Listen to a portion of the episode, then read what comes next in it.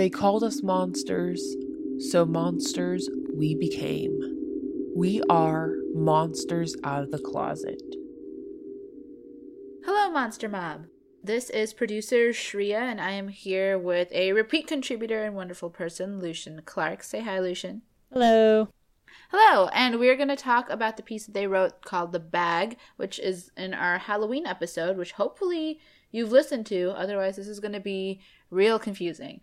Um, I'm going to start right off the bat. Let's just start with questions. So, first, where did the concept for the bag this from? Because I think it's pretty complex. It's got layers, it's got characterization. So, where did it come from? So, um, I wrote the bag way before Halloween. I wrote this story in about the time that it takes place, which is, you know, about April, mm-hmm. around that kind of time. And um, I can't quite remember where the exact idea came from, unfortunately. However, the field that I talk about is basically like the setup and all that is based on my own apartment. And where it's located is there's a big old field across the way. And if I remember correctly, one of our neighbor neighbors did leave like a trash bag in the field. Uh-huh. And I just kind of like looked at it and I was like, that looks kind of ominous just sitting there with nothing around it. So I kind of took that idea of like, what's in the bag? And went with it. And it the bag went through a couple different iterations before we decided on this ending and all that. Like the original ending for the story was it was the protagonist in the bag. Oh you know that's honestly that's kind of what i thought might happen. I got the feel from it but go on.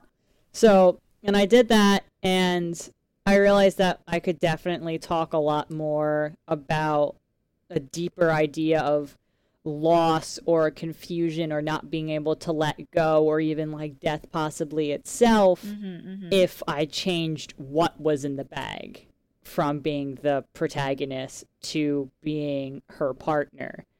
Um, and I felt that I had a lot more room with being able to talk about the partner's interaction with the protagonist if I also had that difference for the ending. So it ended up with a, a bit of a different tone than I originally ended up with in the original writing of the story. I edited this story repeatedly for at least two months before I actually had to put it down because I was like, I can't stare at this any longer. Like, it's just becoming where all I'm doing is ripping it apart, putting it back together, ripping it I know apart, how that putting is. it back together. So I was I stepped away from it for a while. Got it. And then when I came back to it in August, is when I finally like was like, okay, this is where we're gonna go with it, and then we're just gonna put it down, and that's where it's gonna stay. Because if I kept messing with it, it wasn't just gonna go anywhere. Mm-hmm. Mm-hmm. I do appreciate that you edited it to include more potential for gay because, you know, we all have a vested interest in there being more gay in our stories. Uh, so thank you for that. I did want to ask. I know that you. I think the piece is set in April. Yeah. Right. Or around Aprilish. Yeah. Right. One of those gloomy months. Mm-hmm. Do you feel like this is a Halloween piece? Like, do you think that not just because of spookiness, it, it could fit in with Halloween and that fall feeling? definitely because like the transition from winter to to spring is still kind of that it's it's got that gloominess it's that cold you just can't shake sure it's that weird in between yeah it's that it kind of like it sticks to you in a very uncomfortable kind of way mm. and i feel that even if it didn't take place in april because that's just when i happened to write it um that it could very easily have taken place in the fall it feels very Halloweeny to me in the sense that it's just kind of out there. Um, Halloween horror stories for me definitely have like an element of the supernatural and that weird area between like life and death and not necessarily spirits, but that weird kind of transitional phase. Yeah, yeah, I definitely get that idea of transition, of passing over in the Halloween genre. Um, speaking of transitions and sort of the veil between life and death, there's definitely a lot of playing with what is real, what isn't real in this piece and with not only the protagonist reflecting on like her relationship but with you know, with like is everything that she experiences just inside of her? Is there something real about the world that she's picking up on? Almost a sense of paranoia about it.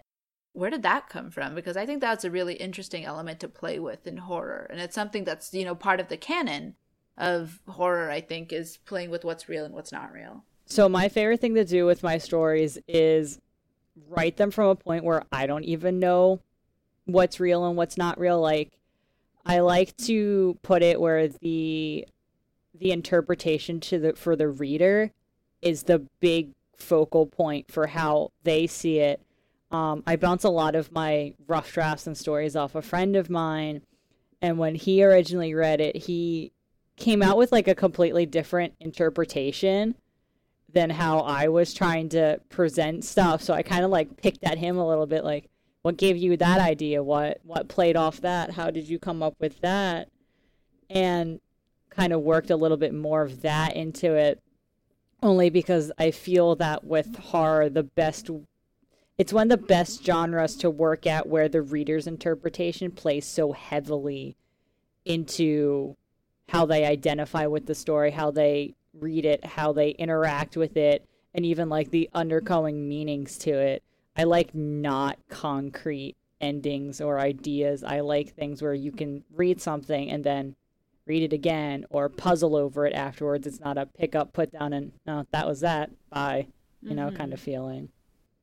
Yeah, I think everyone brings their own little quirk into the way that they either experience or they create horror. I know some people's fear sort of rests on losing relationships or losing friends and family. I know some people's quirks rest on helpless helplessness. Some people's quirks rest on, you know, a lack of understanding. It, you know, we all bring kind of our own discomfort and our own comfort zones into, I think, how we write horror, which is really cool. Uh, but other also speaking of bringing identity into horror, how do you think that being part of the LGBTQ community affects the way that you write or you create? Because I know it does for me, for sure. I'm putting you know beautiful girls into almost all the songs that I write.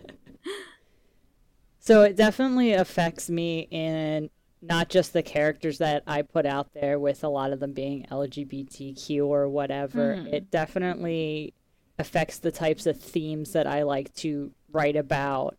Um, whether that be transition, being a trans person, mm-hmm. body horror, mm. um, that feeling of otherness um, is definitely something I really like to to touch upon and I think that's why horror is such a great genre is because you can touch upon all those things that have been you know done a hundred thousand times but it's still it's so personal because everybody has as you were saying different fears what they're comfortable with and it allows that moldability to change like even something as cliche as like a werewolf or a vampire or anything like that into something that can take a whole new identity in a way that's personal and fresh and makes it so people can keep coming back to it. Yeah, I think so. Because Nicole and I talk a lot about maybe not revolutionizing, but at least transforming the horror genre because we have different identities and our contributors have different identities than the people who traditionally have written horror. It's not just a bunch of, you know, 30 something white guys, 40 something white guys creating horror anymore. Um, and that means that we do bring something fresh and new to it, as you were saying. I'm, and I'm also wondering, you know, this is what we bring into horror. What does horror give back to us, or what does horror give to us? Um, what What do you see as the potential for horror? As someone who moderates gender terror, um, which listeners you should check out. They're one of our partner projects sites. I don't know they work with us. They're wonderful. We like them a lot. But you should you should check it out. But as someone who is on the head honcho of gender terror, uh, what do you really see as horror's role in our community? When it comes to like horror in the queer community, it's one of the first I've noticed a lot of people at least say that's one of the first genres where they feel that they can identify with characters. They can. There's that. I did a whole talk for GaymerX a couple years ago about how with horror, the fact that most protagonists aren't really. They're kind of amorphous. They're a representation. And so horror allows us to project a whole bunch of crap into it. Um, and so it allows a lot of people to be able to identify with small things and run with it. So I feel that it allows a lot of people to explore things that are uncomfortable because ultimately horror is a very uncomfortable genre. It's very focused on the heart of the matter for certain situations and it gets it's not afraid to get dirty it's not afraid to you know push some buttons that other genres might True. not be allowed to and in the same vein though a lot of horror at least older horror not so much no, still modern day horror it has a tendency to be either super stereotypical or super you know, homophobic, super misogynistic, and all those fun, wonderful, disgusting, gross things. But if we're able to, by wanting to override and go around those things and create horror that isn't like that, it allows a lot more minority voices to be able to go, we're not going to do that. Here's something new. Here's something so it might be easier for even for queer people to be able to create horror in a way that casts aside all those gross kind of tropes to be able to bring people in. So I feel that there's a lot of potential in camaraderie, so to say, within the horror genre of saying, we're not going to let this misogynistic, we're not going to let this homophobic, transphobic, sexist, nasty bullcrap exist in the genre anymore, we're going to take it from that. If that makes sense. Amen.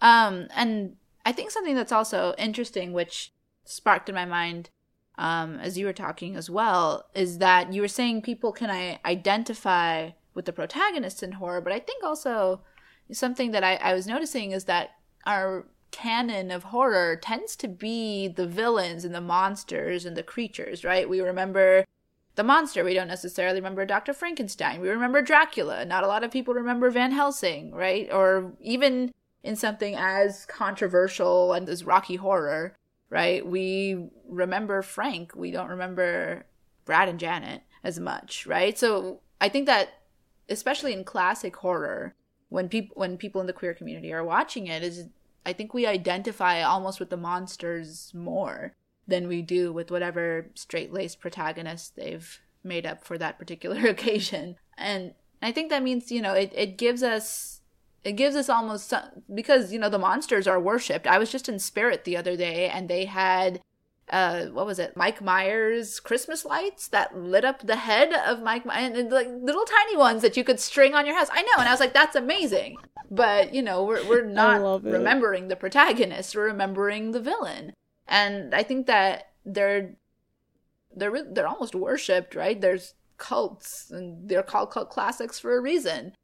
And i think it's it's almost an opportunity for people to see villains who are otherwise seen as horrendous or terrible uh, given a little bit of attention almost and and given a lot of appreciation almost. So in in a weird backwards way it's almost a chance for for us to break social norms in that way. And i think that's you know why it appeals to a lot of us. And i know it's why it appeals to me a little bit is the same almost you know think about even the little mermaid and how queer coded ursula is but yet how much people in the community identify with her and love her because it's she's fabulous right? And it's some it's some place we could see ourselves and still have a little bit of power in the movies.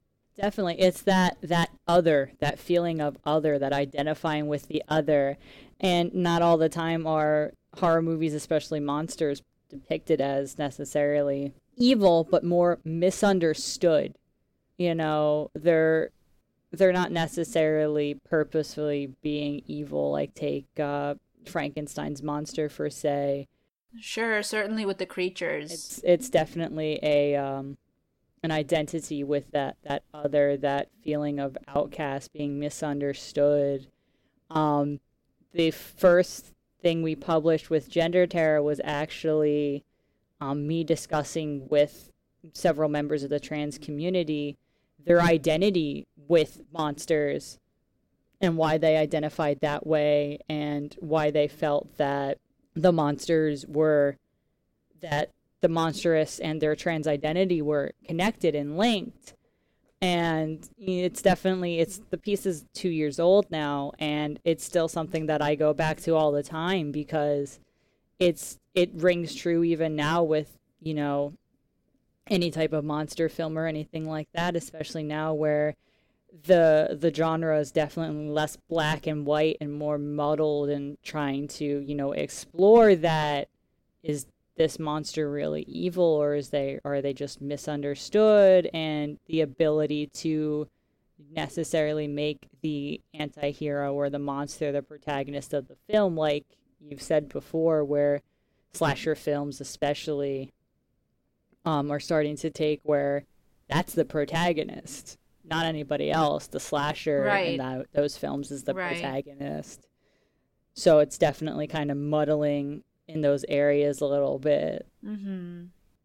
And Nicole and I have certainly talked about, especially Guillermo del Toro films, where the rule is almost always that it's the ghost or the monster or whatever terrible beast. That's the one that's actually on your side, and it's the humans that you have to be afraid of. oh of. absolutely If you look at something like Crimson Peak, right? The ghosts are just there to tell her that she's gonna get murdered, right? Or Shape of Water, the fish man is her boyfriend. It's your typical 50s white male that we gotta be really afraid of. hmm Um, and I think that that holds true for a lot of us in the community in general. that it's it's it's really the the straight laced older white guy that you have to be afraid of, and not necessarily the one who seems different or horrendous or terrible. So that's my that's also my fifty cents on it. cool, cool, cool. Um, what is your next project? What are you gonna What are you gonna do next in terms of writing, or if you do any other sort of creative work in the horror genre? What's going on next for you? So right now I'm in the process of moving. And so being able to be a creative is pretty hard right now. I have several stories that I'm trying to to get published Ooh, and trying to find homes for. I was recently published in an anthology called Postcards from the Void, ooh, which you can pick up at, you know, barnesandnoble.com on Amazon or their um their website which is Dark Syndicate. And um so that's really it. Obviously, I'm trying to still work with gender terror. Right now, we're doing a bunch of like movie and music and video game reviews for the month of October. Just try to, you know, get some some more media, people maybe some more indie or lesser known things for Mhm. people to get interested in and something to do for the month of October. cool, cool, cool. Well, that's exciting. Definitely, listeners, go find that anthology and go onto Gender Terror's website. I'm going to tell you again. Go do it because it's cool. Well, thanks, Lucian. Anything else that you wanted to cover before we sign off? Um, I mean, if you want to watch that talk I did at GaymerX, I do have that on YouTube. You can literally just search Gender Terror GaymerX East, and that'll come up either on the website or on YouTube. It's a pretty long panel. They were only supposed to give us an hour spot, and then I think they gave ended up giving us like an hour and a half, two hours. Sweet. Okay. Well, thanks, Lucian. It's been a blast talking to you. All of their websites, links, and stuff we will try and get up onto our website at the same link where you can find this interview file. But thanks, Lucian. Thank you for having me. It's always been a pleasure. Monsters out.